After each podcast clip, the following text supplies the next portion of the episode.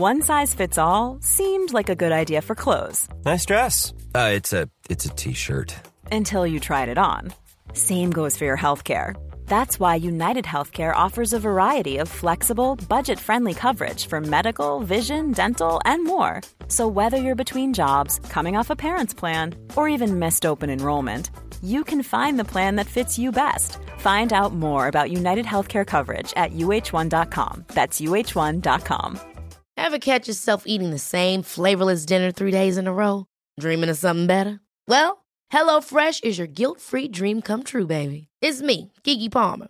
Let's wake up those taste buds with hot, juicy pecan crusted chicken or garlic butter shrimp scampi. Mm. Hello Fresh.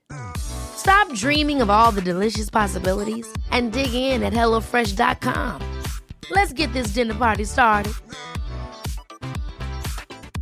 A lot can happen in three years, like a chatbot may be your new best friend. But what won't change? Needing health insurance. United Healthcare Tri Term Medical Plans, underwritten by Golden Rule Insurance Company, offer flexible, budget friendly coverage that lasts nearly three years in some states. Learn more at uh1.com.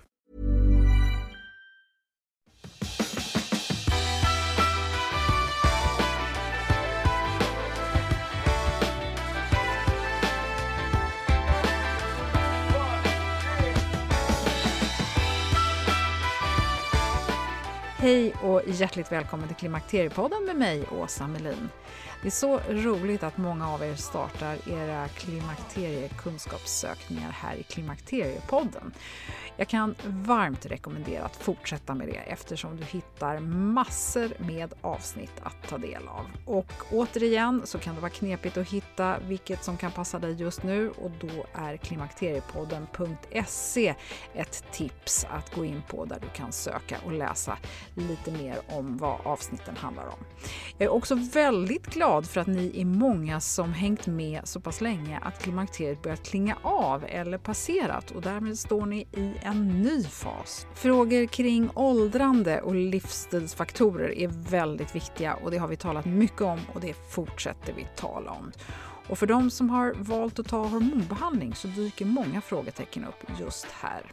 Tyvärr är inte den generella läkarstandarden högre vad gäller utfasningen insättning. Snarare tvärtom skulle jag vilja säga.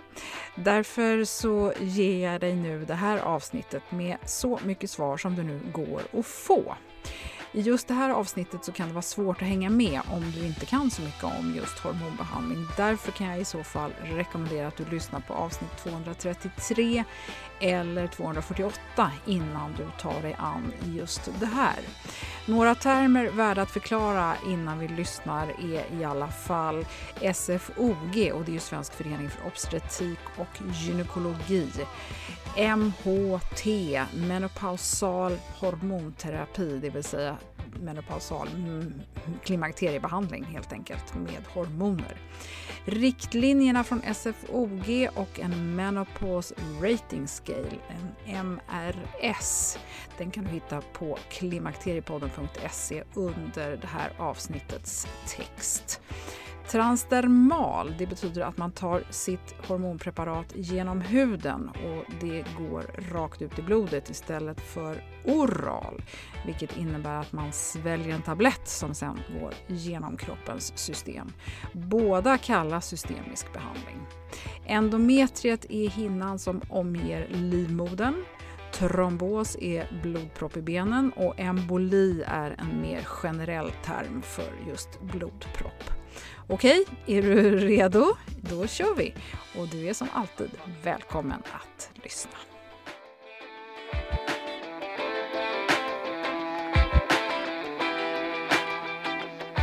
Natalia Cruz, jag vill önska dig varmt välkommen till Klimakteriepodden. Tack, tack Åsa. God morgon. God morgon, god morgon. Jag sitter i garderoben och du sitter i ditt arbetsrum. Ja, typ, eller allrum som vi säger. Nu är det min rum, sen är det, blir det min, mina barns rum. Nu är det min. du får ha en liten stund.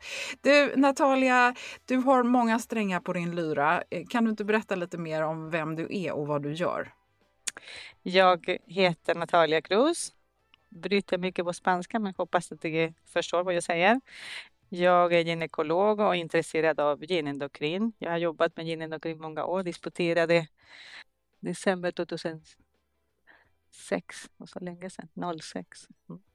Eh, inom estrogen och eh, hjärt och kärlsjukdomar men sen har jag ägnat eh, min tid med att eh, praktisera, eh, jobba kliniskt. Jag är ordförande på Endokrin ARG-grupp som är en grupp som arbetar inom SFOG som man kan säga som en ja, menopausgruppen. Vi tar också emot frågor och diskuterar riktlinjerna när det gäller hormonell behandling. Du, eh, Natalia, det var ju ett par år sedan nu de senaste riktlinjerna kom. Eh, hur mycket finns det anledning att fundera på de riktlinjerna som är aktuella som Svensk förening för obstetrik och gynekologi då har gett ut? Riktlinjerna var supergamla, eh, generell, internationell, så det EMS, International Menopause Society, eh, gjorde om dem 2016.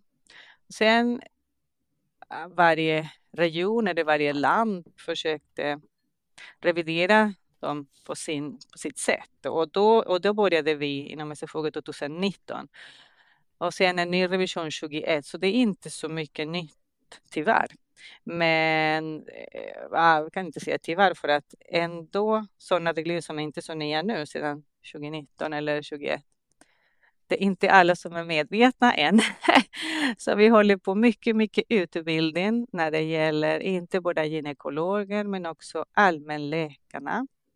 Eh, det är många allmänläkare som är extremt duktiga. Det är de som träffar kvinnan på plats. Och det är det som vi gör nu sedan riktlinjerna uppdaterades. Att vi försöker hålla utbildningar både på gyn, genespecialister, allmänläkare. Och till exempel nu är det också en helt ny eh, värld som öppnas och det är osteoporosbehandling i geriatriken för att det är en del kvinnor som har missat det här östrogenbehandling under många år. Så här, eller man kan inte säga det är orsaken, men summa summarum personer som har osteoporos som kanske vinner att använda hormonell behandling. Så det är en hel del utbildning, men inte något nytt. Nej. Du, eh, Natalia, jag tycker att det är spännande att du är så engagerad ändå och jag är jätteglad för att du är här. För att eh, du, först så sa du bara så här, åh nej, men de här frågorna som du har skickat, det går inte att svara på. det finns ingen forskning. Berätta vad ditt, eh, utgång, ditt utgångsläge är, för jag brukar ju ibland säga att jag är lite frustrerad över att ni gynekologer eller erfarna kliniker ändå inte vill dela med er av utan ni, ni så här, håller er hårt i den forskning som finns och sen vill ni inte prata så mycket om vad ni anser. Eh, jag brukar prata så mycket om vad jag ser, men samtidigt brukar jag säga ah, vad, ah, vad är det skrivet i litteraturen och vad är det min erfarenhet. Men jag brukar berätta inga hemligheter. Samtidigt måste man alltid berätta att det är det är saker som inte är beprövade med tanke på längden. Man kan in, det finns inga observationella studier eller till och med randomiserade studier som, som har idag kanske 20 år som påvisar till exempel angående en nedtrappning. Hur, hur mår kärl och hjärta? Hur mår ja, ben vet man hur det mår när man har slutat med MPT, Men allmänt, eh, det är lite mer erfarenhet som man kan prata med. Men det, patienten måste veta om det är kliniskt beprovat eller inte. Det är det som jag menar. Mm. Du, för jag har funderat väldigt mycket på den generation kvinnor som, som går igenom klimakteriet nu. Vi är ju ett experiment vad det gäller hormonbehandling. Framförallt så tänker jag på att man nu tar eh, östrogen genom huden. De flesta kvinnor får ju då eh, gelspray eller plåster. Och vad säger egentligen den senaste forskningen när det gäller det jämfört med att ta eh, sitt östrogen oralt, det vill säga i form av tabletter? Ja, som sagt, det är inte så mycket nytt, men man vet att eh, eh, i första hand transdermal behandling är förstahandsindikation till kvinnor som har blodproppar. Och det är superviktigt att veta. Det är många kvinnor som vet, men inte många läkare som vet tyvärr. För att man är fortfarande sitter på sin gamla eh, ja, eller mottagning och, och då måste vi säga, eller patienterna själva inse, men jag är felbehandlad, jag måste ha en en transdermal behandling. Och som du säger själv, det är, inte, det, det är också en kulturell grej. Eh, eller kanske en prisskillnad också. Till exempel i Finland använder man mycket östrogen oral. För att inte prata om USA. plåsterna där finns inte på kartan, de är jättedyra. Så det är också lite mer kulturell grej att vi här i Sverige använder mycket det här plåster. Kvinnor som har trombos eller har haft trombos eller lungemboli. Alltså någonting som gör att blodet blir förtjockat? Exakt. Eh, kan inte använda östrogen eh, oralt. Och sen finns personer som har en risk för, eh, för att ha det här eh, trombos eller proppar eller haft kanske när de var gravida och så. Och då är det såklart en indikation att använda transdermal. Och en sak nu apropå praktiken. Östrogen ökar risk för att ha eh, trombos eh, oral och det vet man. Går upp från eh, i vanliga fall har man en risk på två per 1000 men när man använder östrogen då går man upp till 11 per 1000 så det är en, en del. Eh, däremot finns inte den risken när man använder östrogen transdermal upp till en dos som motsvarar plåster på 50 och det är det som ibland missar man. För att om man går upp i styrkan, då finns, apropå studier, då finns inga studier som kan med säkerhet säga att ingen risk finns. Och det vis, kunde, vi titta, kunde vi se nu när det var det här restnoteringar på plåster, att en del kvinnor använde 75 eller 100. Jag personligen har inte så mycket emot att säga om de mår bra. Men patienten måste veta att det finns en risk för blodproppar om man överstiger det här standardstyrka på 50 på plåster som skulle motsvara ungefär två spray.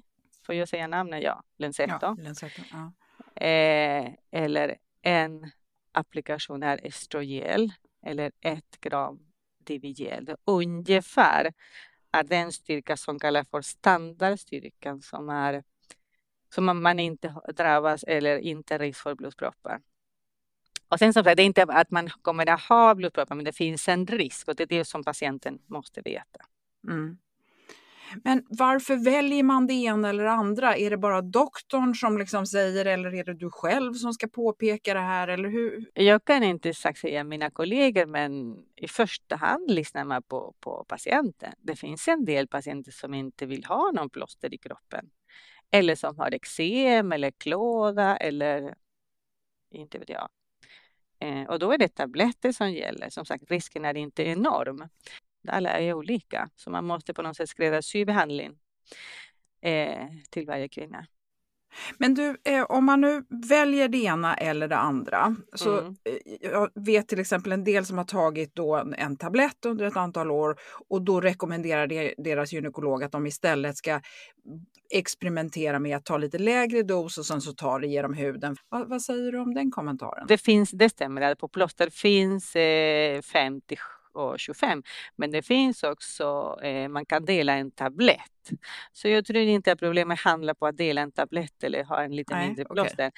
Det finns inte exakt sätt kan man säga att eh, beräkna hur mycket kroppen tar emot när det gäller oral, oral versus transdermal. Så det, det, det, finns såklart, vi skriver på reglerna att det finns en ungefärlig dos, till exempel som jag säger att ett gram eh, prognon som heter östrogenoral motsvarar ungefär plåster på 37 eller 50 eller två spraydos.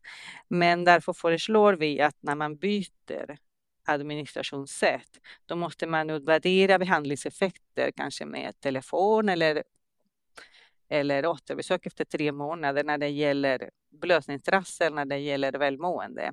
Det finns tyvärr inte exakt, inga exakta sätt att beräkna och varför det, metabolismen är olika på alla personer och hur man upptar mediciner via huden också.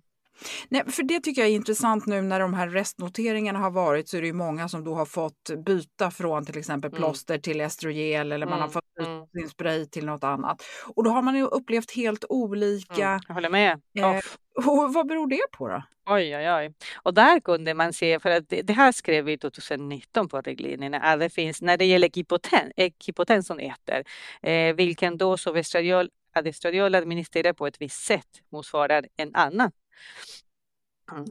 ett annat administrationssätt. Det finns inte exakt sätt att beräkna, så man har en tabell som, som och det finns på SFOG eh. Men sen måste man utgå på hur patienten mår.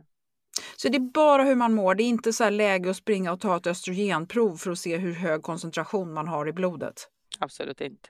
Nej, okej. Okay. Eh, för du, jag tycker att det här är spännande då. Om man nu inte upplever att man får effekt av den typen av hormonbehandling man tar, vad ska man göra då? Och varför tar man upp så olika? Vad kan det bero på? Och det har vi, for, eller forskat, vi har gått, gått igenom många, många forskningar när vi skrev riktlinjerna. Metabolismen är ett sätt, att man äter till exempel mycket fiber och bönor också och påverkar eh, hur man absorberar medicinerna. Jag ska inte gå igenom alla kliniska beprovningar som vi fick gå igenom, men det, det är mycket som påverkar. Ehm, men sammanfattningsvis, man måste man använder behandling för att få bättre livskvalitet, så man måste följa kvinnan efter två, tre månader när man har ett nytt preparat. Och vad kan man göra om man inte känner att man blir bättre? Till att börja med, om man använder en låg dos, eh, vi säger ett plåster på 25, eller en spray, en, en dos, då skulle man kunna gå upp i styrkan på 37 plåster eller två spray. Då kan man kan justera dosen. Men i första hand måste man gå, eller i alla fall jag brukar gå igenom det här menopausskala för att eh, det kan hända. När du säger menopausskalan menar du menopause rating scale då? Yeah, vilka en, symptom som har liksom avhjälpts och vilka som finns kvar? Exakt. I första hand måste man gå, jag tycker att det är väldigt hjälpsamt att gå igenom alla besvär som patienten har och varför började hon med eh, hormonell behandling. Eh, och på samma sätt som man, man påbörjar en behandling efter tre månader. Det kan hända att vallningarna försvinner till exempel. Eh, men det är kvar inte vet jag, ledbesvär eller nästämhet. Och då betyder det att till exempel nästämhet eh, har, inte har att göra med kvinnliga könshormoner till exempel, så det kan vara en annan orsak. Eh, studierna har visat till exempel för att nästämhet, eller den psykiska delen är en del av menopaus rating scale. Men studierna har visat att enbart nästämhet, svarar inte på eh, hormonell behandling. Såklart om en kvinna har lätt lätta eller matliga vasomotorna symptom eller något annat och till och med känner sig deppig eller nästan, då kan man såklart prova MHD, menopausbehandling, eh, hormonell behandling. Men eh, så, så man, man, måste gå igenom det här skala och, och prata efter tre månader för att utvärdera behandlingen. Men, för jag tänker så här att om, om vi nu liksom man buntar ihop typ 32 olika symptom och så säger man att det är det ena, det andra, det tredje. Kan man verkligen förvänta sig att man ska få hjälp med alla dessa symptom som det går att rada upp som har med ett sjunkande östrogen att göra? Det verkar ju nästan en utopi. Ja, det är ju. Eh, Menopaus har ni, eh, 11 punkter. Och det är vallning och svettningar som är mest tydliga klimakteriebesvär. Men en del har olika besvär som inte ens finns beskrivet i litteraturen. Men om man mår bättre av östrogenbehandling och, och, och kan använda östrogenbehandling, så klart om patienten har typ bröstcancer kommer hon inte kunna testa östrogenbehandling. Men, men om patienten har inga kontraindikationer, varför inte testa behandlingen och sen utvärdera efter tre månader? Det är såklart frustrerande att man inte mår bättre efter tre månader för att i alla fall de flesta kvinnor som jag träffar har det jättestora förväntningar på hormonell behandling. Men ibland är det något annat. Mm. Nej, men så man kan inte förvänta sig att man får hjälp med allt och då ska man i första hand göra bedömningen på de, alltså vallningar, svettningar, sömn, eh, ledbesvär. Det är ju några av dem. Liksom. Det här hjärtklappningar, ångest, hjärndimma, trötthet, fysisk och psykisk trötthet Eh, och sen lite mer avancerade här torra slemhinnor, men det går att behandla också med lokal behandling, har mycket bättre effekt mm. än system. Men, men så att, liksom, får man inte hjälp med de bitarna, då är det inte så att säga hormon, hormonbehandling som är grejen. Exakt. Men har man inte fått hjälp så eller upplever man inte att de hjälper mot de här klassiska besvären, då måste man börja experimentera med dosen eller så som man tar det. För då kan det visa sig att mina Exakt. plåster inte funkar på Exakt. mig, men gel funkar på mig eller tabletter funkar Exakt. på mig. Ja. Exakt, och då byter man antingen preparat Eh, ibland gäller det bara att byta samma koncentration om man har en jag vet inte, Novofem eller Femoston eh, som innehåller en milligram. Eh, då byter man till plåster, Sequidat eller Stalis och då börjar det fungera ju markant. Mm. Och tvärtom också. ja, nej men så det, det, här är ju så, återigen, det är ju så viktigt att man har hjälp och man har någon som är villig att lyssna på en.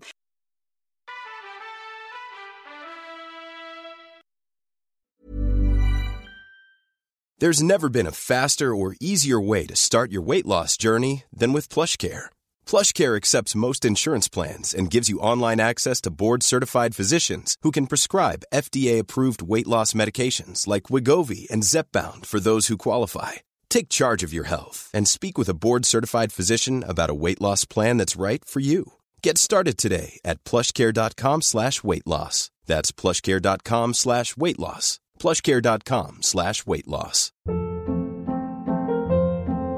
Hold up. What was that? Boring. No flavor. That was as bad as those leftovers you ate all week. Kiki Palmer here, and it's time to say hello to something fresh and guilt-free. Hello Fresh. Jazz up dinner with pecan-crusted chicken or garlic butter shrimp scampi. Now that's music to my mouth. Hello Fresh. Let's get this dinner party started. Discover all the delicious possibilities at HelloFresh.com.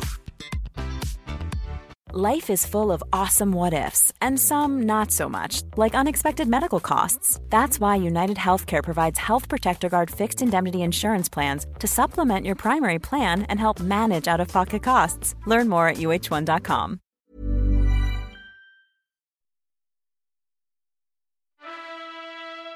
Du, om man nu när man säger att man sätter in en hormonbehandling så brukar man ju ändå säga att Åh, du får hjälp nästan omedelbart. Eh, bara på två, tre veckor så känner många skillnad. Men ändå så insisterar ni på att man ska hålla på i två, åtminstone två, tre månader innan ja. man gör utvärderingen. Mm, hur, mm. hur, kan det komma sig då? Eh, för att kroppen, det tar lite, du menar att må bättre eller? Ja exakt, innan jo, man kan utvärdera om det har nej. hjälpt eller man behöver justera dos eller Jag vad förstår. det vara om, om man känner starka bieffekter eh, som är helt eh, det finns sådana vanliga bieffekter, lite svullnad, kanske lite huvudvärk som går över efter några veckor. Men om man patienter upplever starka bieffekter så klart ringer de. I alla fall jag har telefontid varje dag. Eh, de ringer till mottagningen och, och då pratar vi och kanske går ner i styrkan eller avslutar om de vill avsluta. Det är inte något som man måste trappa ner om man, om man, om man mår dåligt. Nej, men för ibland så kan jag, uh, tycker jag att jag läser i de här olika forumen på nätet eller jag får uh, fr- lyssna frågor. Så, så, här, jag upplever att jag mår absolut sämre när jag har börjat med östrogen. Hur vanligt är det? Eh, och då skulle jag fråga, vad, vad är det som är sämre? Ja, definitivt inte vallningar och svettningar, det tror jag inte. Utan jag tror att det brukar oftare vara kopplat till ångest och humör och hur man mår så att säga själv. Och du pratar om en kvinna som är i 50-årsåldern ungefär. Ja, ja, ja, exakt. Men då är det väldigt tydligt att besvären har ingenting att göra med kvinnliga könshormoner. Nej. Du, eh, då ska vi komma in egentligen på huvudämnet här. Och det är ju, vi pratade ju om det här med nytta versus risker lite grann. Och du var med i avsnitt 233 där vi talade jättemycket om hormonbehandling. Och då nämnde ju du att du hade äldre patienter som tänker hålla på livet ut. Hur länge får man hålla på med det här egentligen? För vi är många nu som undrar eh, liksom det här med att ni ändrade riktlinjerna från att man max skulle hålla på i fem år och nu plötsligt så var det tio år och sen nu finns det de som säger nej, men är man frisk så kan man hålla på långt över 60 och så säger du att du har äldre som tänker hålla på livet ut och du är ändå den som skriver ut det. Hur ska man tänka? Ja, de skickar dem till mig. Eh, jo, eh, såklart man i första hand använder inte samma styrka om man använder via huden. Men eh, som du, apropå frågan, vad skulle motsäga det här att eh, fortsätta livet ut? Det är bröstcancerrisk. Det är den enda. För att man vet att bröstcancerrisk, inte dödlighet, men risk ökar efter att man har använt eh, hormonell behandling i fem år. Och såklart det är ja, gamla, inte så himla gamla studier och de flesta är gjort med, med oral behandling och, och den risken kommer hos kvinnor som använder en kombination estrogen och eh, guldkroppshormon, både gestagen och progesteron. Så det finns en viss risk. Så det är både, för mig är det den endaste Ja, bara, för, bara, för, bara för att sätta den risken i någon form av proportion. 10% av alla kvinnor får ju bröstcancer. Så ser ju statistiken ut idag. Och det är ju inte, den är ju inte baserad på att det är 10% alltså, det är inte de 10 procenten som tar hormonbehandling som får Nej, nej, nej, nej, självklart. Nej, risken är väldigt liten, men jag, jag, jag tänkte nu när du sa äldre patienter. Jag igår faktiskt hade en 81 kvinna som håller på. Ja. Eh, såklart väldigt låg dos. Eh, I hennes fall, en, en 70-80-årig kvinna, eh, det är sällan de har bröstcancer och om de har är ganska snälla. Men det är den enda som jag skulle kunna, eller som jag brukar prata eh, risken är väldigt, väldigt liten. Och sen såklart jämförelse med allt nytta som man har när det gäller hjärt och kärl och välmående för att patienten ser inte hur hjärtat ser ut, men de mår bra. Mm. Så det, det här välmående vinner, det här är en liten risk jag hör ofta eh, faktiskt kvinnor som säger, och det här också i nära vänkretsen, att äh, men jag, jag mår inte bra av det här. Jag mår egentligen bra, men jag mår inte psykiskt bra för att jag vill leva naturligt. Jag vill inte stoppa i mig någonting. Jag vill inte få i mig någonting, eh, utan jag vill helst klara mig utan. Att man liksom är obekväm i sin behandling och då tänker jag alltid att är man det, då blir det ju nästan placebo att det är något negativt. Förstår du vad jag menar? Jag håller med. Jag håller med. Och då tycker mm. inte jag att man ska hålla på. Jag håller med dig. Exakt. Och det, jag tror att det är anledningen till många kvinnor avslutar. Jag tycker att det är helt okej. Okay. Mm. Du, jag vill prata då om det här med trappa upp och trappa ner. För att det vanliga är att man ska ta det så länge man har symptom. Men hur, hur vet man att man har kvar symptomen då? ja, mina frågor är så svåra, Åsa. Det som man vet apropå forskningen är att 75 procent av alla kvinnor har klimakteriet. Alla kommer in i menopaus. Alla kvinnor har första mens och sen har sista mens. 75 procent har besvär, inte alla. De flesta har besvär under 5 till 10 år och det är det som jag brukar på något sätt säga. Det betyder inte att man använder dem, man bara pushar och så kommer problemet efter. Nej. Bara 10 procent har eh, besväret under längre än 10 år. Så det är inte så vanligt kan man säga. Men hur märker man? Och det är jättesvårt. Jag kan säga praktiskt, jag har typ, jag vet inte, 15-20 patienter med hormonell behandling varje dag. Eh, praktiskt sett, eh, en del avslutar precis som, som du säger. En del säger, varför ska jag hålla på med medicinering och jag mår bra? Fine, avslutar. En del glömmer tabletterna eller plåster hemma och säger, men jag hade mår bra, jag hade inga vallningar. Bang, avslutar. Allmänt, de flesta kvinnor börjar själva trappa ner. Jag tycker att det är väldigt intelligent. Vi är så intelligenta. för att, eh, och det, är det placebo eller inte? Och det, det är som är grejen för att egentligen det finns ingen forskning, ingen evidens, precis tvärtom. Evidensen, forskningen visar att det finns ingen skillnad hos kvinnor som trappar ner versus de som slutar tvärt. Och det är en forskning som görs här på, på, på, i Sverige, på Karolinska. Eh, eh, och det var en randomiserad kontroll, så det är två grupper som får tabletter som ser exakt likadana ut. Och eh, och de hade bara placebo, de andra hade inte placebo. Och det visade sig att det fanns inga, ingen skillnad. Men då är det välmående. Om du frågar mig, hur mår resten av kroppen? Hur mår hjärta? Hur mår kärl? Ben? Men när det gäller besvären, det brukar vi eh, ta ställning med kvinnan kan man säga. Beroende på preferenser, risk-nytta, balans. Um, och sen om de vill fortsätta så, så trappar vi ner. Men, men du, finns det några tecken eller några symptom på att det skulle vara dags eh, att trappa ner? Då? Nej. Nej. Utan, det för, man... för, för, det som är svårt är så här, hur ofta ska man testa? Så här, ja, nej, men... man såklart avråder för att eh, sluta och, och börja om. det brukar vi säga. Eh, däremot i takt med att kvinnan blir äldre kan eh, ofta eh, dosen minskas med bibehållen effekt på klimakteriebesvären. Och det brukar jag alltid säga. Efter mellan 57 och 60, om man börjar när man var till 47-50, eh, då kan vi trappa definitivt till hälften. Och de har samma bra effekt. Det ser jag definitivt. Sen såklart om kvinnan började eh, när hon var 40 på grund av att inte hade en funktion på äggstockarna, då är det en helt annan grupp. Det behöver vi inte gå igenom. Men det är en vanlig kvinna som började på grund av klimakteriebesvär kan hon eh, ja, till fortsätta 50 år sen trappa till hälften. Men som sagt, om du frågar mig forskning, vad visar forskning? Placebo, det, det finns det är ingen skillnad med, med att besvären återkommer om man trappar ner eller slutar tvärt. Men i vanliga fall brukar vi trappa ner.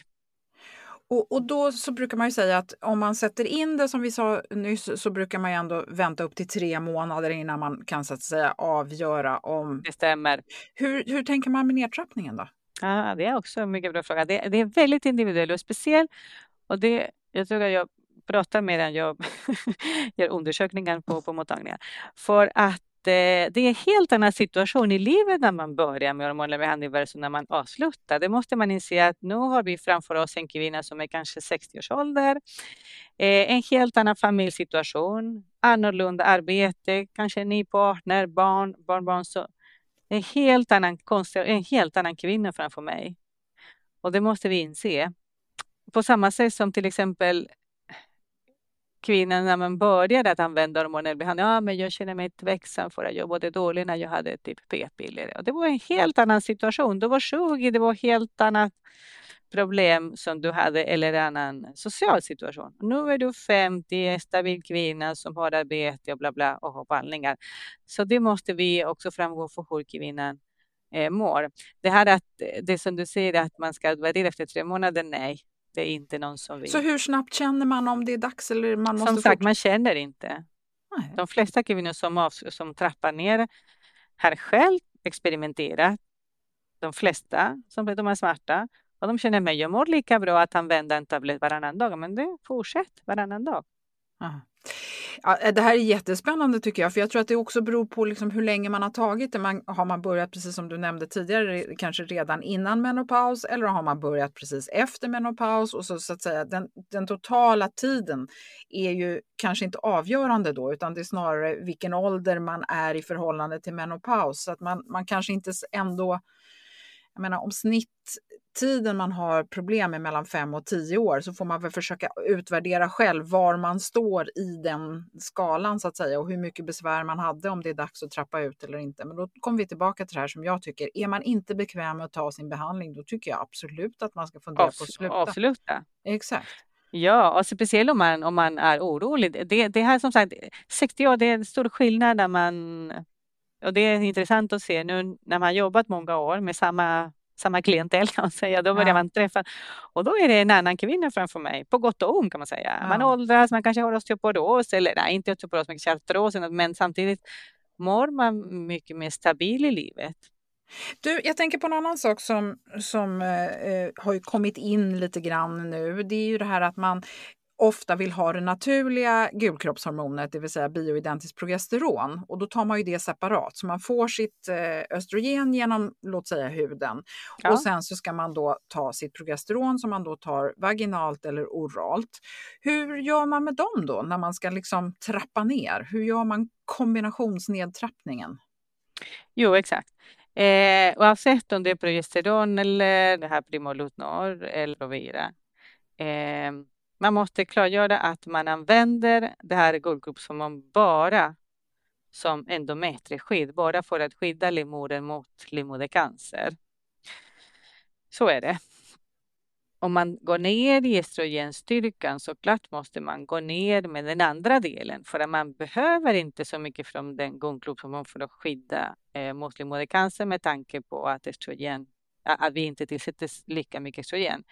Så, så estrogen, jag brukar ni säkert, du som kan och dina lyssnare kan eh, också. Det är estrogen som hjälper mot klimakteriebesvär och vallningar och välmående, men det har också bieffekter och det är att det stimulerar livmoderslemhinnan i livmodern och sen slemhinnan blir tjock och det orsakar blödningen och i längden orsakar livmodercancer. Eh, inte så ofta, men det kan hända. Eh, och därför lägger man till guldkroppshormon. Så om man går ner med östrogen, då måste man gå ner på guldkroppshormon också. Det blir lättare på sådana fasta kombinationer, till exempel Femoston Conti innehåller en kombination som är 1 milligram och sen 0,5. Eh, och då är det lättare, men om man köper som du säger separat, då måste man utgå på eh, blödningar. Om det kommer någon blödning eller om man tittar med ultraljud och man ser en tjockslemhinna, då betyder det att, eh, att det är, man måste lägga mer guldkroppshormon. Alltså du menar det vanligaste är att man får en blödning om man får för lite? För, för lite gestagen ja. eller progesteron. Ja, men om eller om då... man glömmer. För det är det problemet när man köper separata, eh, mm. att man, en del kvinnor glömmer att använda. Och jag mm. förstår. Men, men då egentligen frågan är här om jag nu har en en tablett progesteron som är 100 milligram. Som, som man tar varje dag. Och så har man haft ett plåster på, vi säger 50 eller 50. motsvarande ja, två ja. pump eller vad det nu är för någonting. Eh, hur gör man då när man halverar östrogendosen? Vad gör man då med progesteronet? Ja. Börjar man ta det varannan dag eller ska man försöka halvera tabletter eller vad ska man göra? Eh, och det är som sagt, ingen forskning finns. Att ta upp tabletterna varannan dag när det gäller progesteron finns absolut inga studier. Vi måste komma ihåg att progesteron är en väldigt svag skydd mot livmodercancer och väldigt svag eh, endometrieskydd. Det räcker, men det kan inga som rekommenderar att man tar en progesterontablett varannan dag för att det skyddar helt enkelt inte mot endometriecancer när man använder östrogen. Punkt slut. Om vi måste trappa ner, det som man brukar rekommendera är det här glesande, att man, att man använder gestagen, inte progesteron, under 14 dagar, tre till fyra gånger per år.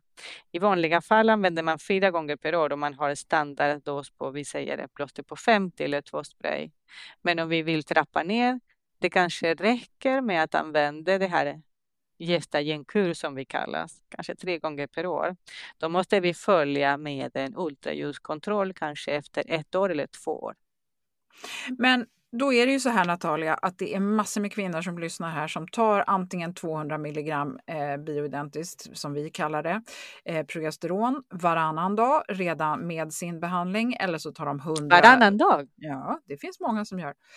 Och, eller så tar man 100 varje dag. 100 varje dag finns det studier på och det är superbra. Jag har många patienter med 100 varje dag. Ja, hur... Eller 200 eh, 12 dagar i månaden.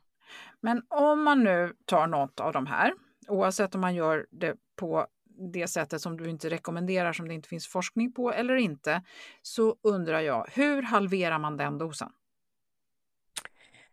Oh, måste tänka. Jag skulle behöva träffa patienter kanske efter ett år och titta med ultraljud för att se hur livmoderns slemhinna ser ut. Jo, men efter ett år ja. Men om, om jag nu tänker att jag ska trappa ner.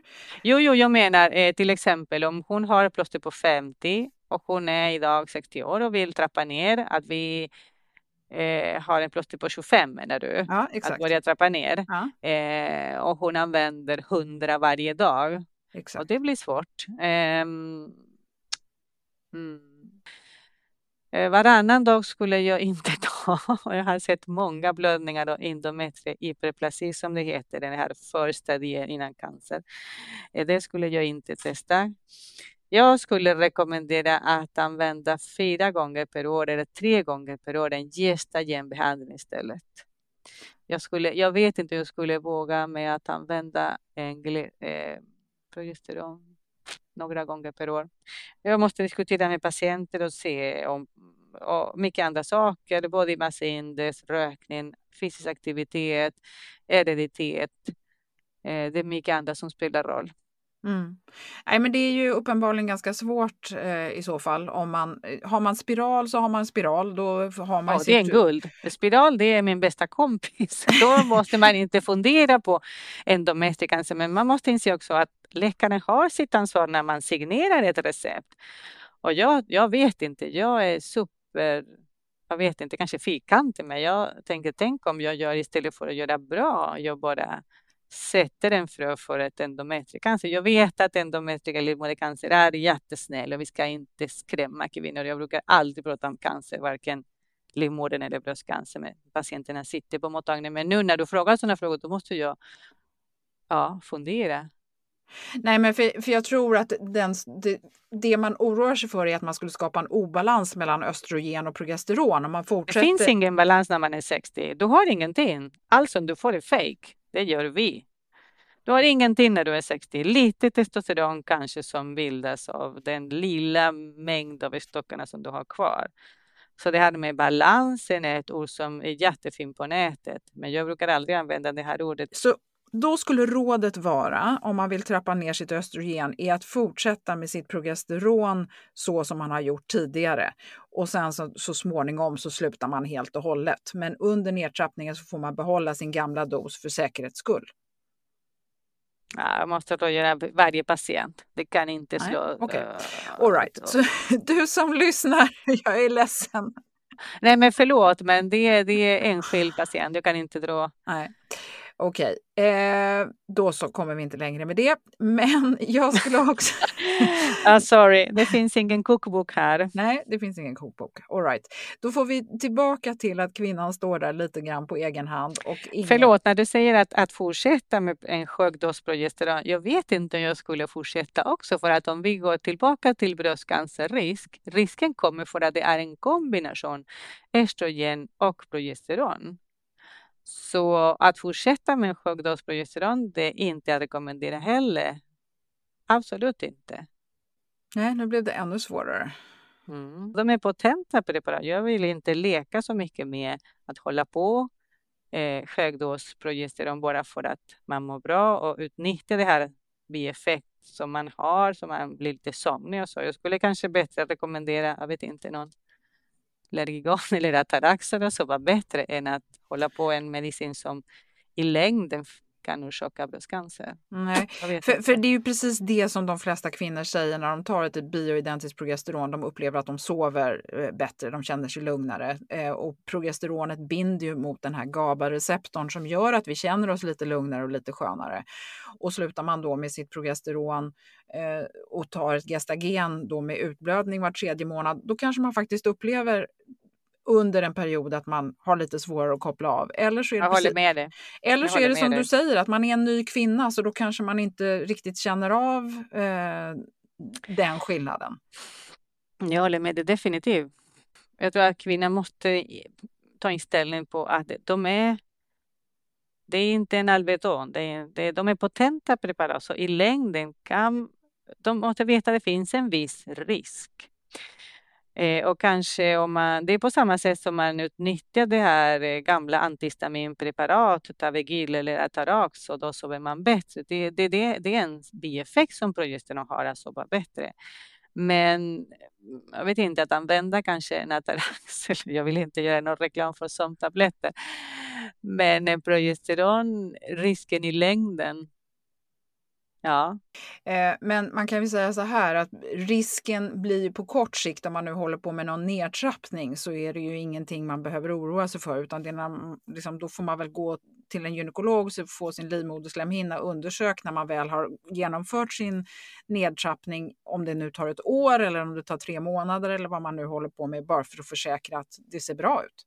Ja, eh, och när jag pratade om det här gläsandet, att man använder en kur på Provera eller Primolunor fyra gånger eller tre gånger per år om man har en låg dos östrogen. Det betyder inte att kvinnan kommer att ha en blödning för att det är det som många oroar sig. Jag vill inte ha en blödning en gång var, var tredje månad. Det kanske kommer inte att hända. Absolut.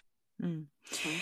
Du, det här med spiral ska vi bara ta lite kort. Eh, och det är ju att många har ju haft en spiral och de har haft den väldigt länge. Och då kommer frågan ibland när man har haft den här kombinationen spiral, östrogen. Ja. Om man säger så här, eh, som preventivmedel kan man säga.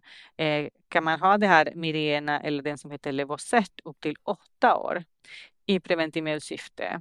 Däremot eh, om man använder som eh, Dometri eller skydd mot eh, livmodercancer, då finns inga studier. Men man kanske kan på något sätt, ja, då blöder det inte om man tittar med ultraljud, då kan man fortsätta med spiralen kanske ja, åtta år. Det finns erfarenhet att om man har en främmande kropp långa, långa perioder, det kan bli antingen svårt att sätta ut eller det, att ha en främmande kropp längre än mm, tio år känns lite läskigt. Ja. Så jag skulle antingen byta, oavsett om hon är 60, spelar inte roll, det går att byta. Eller sätta ut och använda gestagen fyra gånger per år. Mm. Okej, okay. all right. Eh, ja, men då så. Eh, jag känner ändå så här eh, att det är, det är så svårt liksom med den här eh, vad man ska tänka på hälsofördelarna då med östrogen versus nackdelarna när man tar ställning till hur länge man ska hålla på. Har du någonting sån avslutande som vi skulle kunna liksom eh, det, det, det, blir väldigt mycket tekniskt och mycket komplicerat och är man inte insatt alls så är det här ett svårt avsnitt. Men liksom, om man nu inte ska fundera så mycket utan bara så här, ja men så här är det. Hur skulle du vilja då råda? Jag tycker det här är exempel som det du sa att kompisarna som faktiskt känner lite oro eller inte bekväma att fortsätta efter typ 60 års ålder, då kan man avsluta. Men om man verkligen vill fortsätta, antingen för att man har sådana hälsofördelar ja, eller eh, rädsla, rädsla över att må sämre, då kan de definitivt fortsätta. Men jag brukar som sagt vara väldigt restriktiv med att eh, gå ner och trappa ner. Om de vill fortsätta såklart måste de fortsätta med östrogenbehandling. Mm.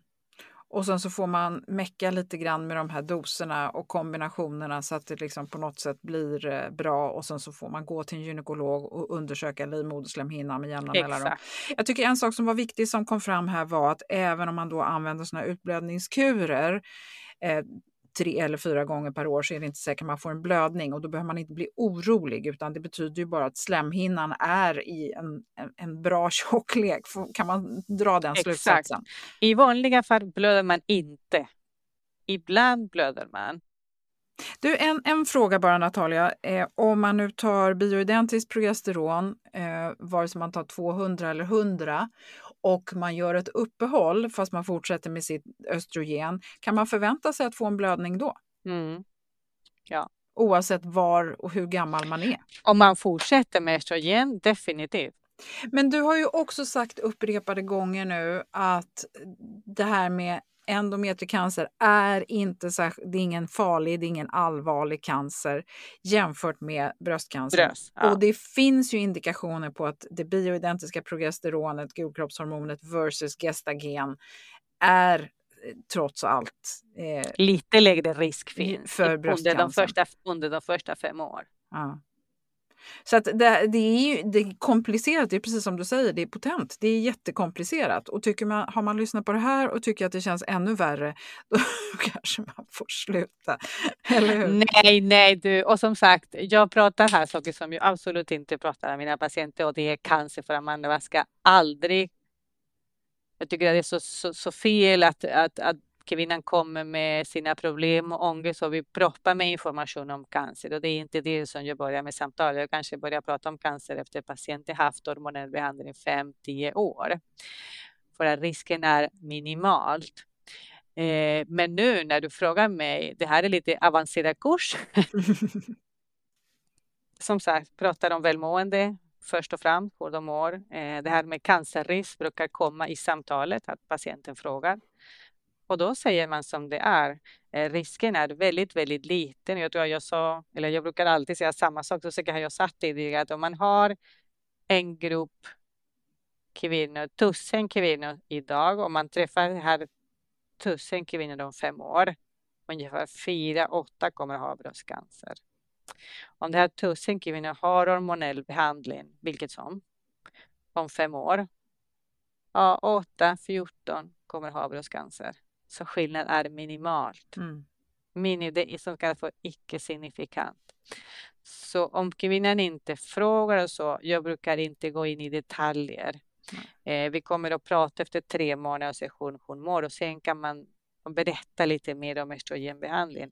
Egentligen i kortsiktigt risken är mer eh, blodproppar och inte bröstcancer om man ska prata om risk för hormonell behandling. Mm. Så man kan inte skrämma med det här ordet i början av behandlingen. Nej. Eh, men Natalia, jag tänker så här, om vi bara gör en väldigt, väldigt kort, snabb sammanfattning så kan man väl säga så här att nedtrappning gör man lättare egentligen om, om man tar en tablett än om man tar eh, det transdermalt, det vill säga genom huden i kombination med ett bioidentiskt progesteron. Ja, generellt den lättaste är att ha en hormonspiral och sen läker man eller man kan trappa ner med östrogen. Men om man måste trappa ner med två preparat kan man säga, det är lite mer piffel och det måste man eh, göra i samband med ja, att man träffar en läkare och gör en undersökning och så. Mm. Okej. Okay. Bra, men då Natalia Cruz vill jag tacka dig. Varsågod, hoppas att det hjälper lite. Det var mycket prat, men ändå. Ja, precis. Nej, men jättespännande. Jag uppskattar din tid och framför allt så måste jag ju säga att det, det är inte lätt materia det här. Nej, nej, absolut inte. Fast å andra sidan så kan jag också ibland fundera på om vi inte komplicerar det extra mycket utan att det är bättre att man liksom bara eh, ja, gör det som så att säga som känns bra, eller hur? Ja, ja, men det finns en del patienter som jag sa, 10 patienter som inte mår bra efter 10 år i menopaus. Så det, vi måste hjälpa sådana kvinnor också. Mm. Men mår man bra så behöver man inte fundera så mycket på... Nej, självklart. Nej. självklart. Mm, bra. All right. Tusen tack Natalia för att du kom Varsågod, till Klimakteriepodden. tack, tack.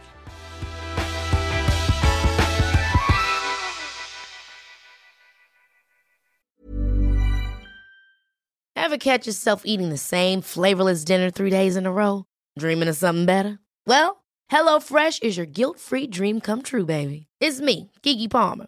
Let's wake up those taste buds with hot, juicy pecan crusted chicken or garlic butter shrimp scampi. Mm. Hello Fresh. Stop dreaming of all the delicious possibilities and dig in at HelloFresh.com. Let's get this dinner party started. Planning for your next trip? Elevate your travel style with Quince. Quince has all the jet setting essentials you'll want for your next getaway, like European linen premium luggage options, buttery soft Italian leather bags, and so much more. And is all priced at 50 to 80% less than similar brands. Plus, Quince only works with factories that use safe and ethical manufacturing practices. Pack your bags with high-quality essentials you'll be wearing for vacations to come with Quince. Go to quince.com/pack for free shipping and 365-day returns. Hi, I'm Daniel, founder of Pretty Litter. Did you know cats tend to hide symptoms of sickness and pain? I learned this the hard way after losing my cat, Gingy. So I created Pretty Litter, a health monitoring litter that helps detect early signs of illness by changing colors, saving you money and potentially your cat's life. Pretty Litter is veterinarian developed, and it's the easiest way to keep tabs on your fur baby's health right at home. Go to prettylitter.com and use code ACAST for 20% off your first order and a free cat toy. Terms and conditions apply. See site for details.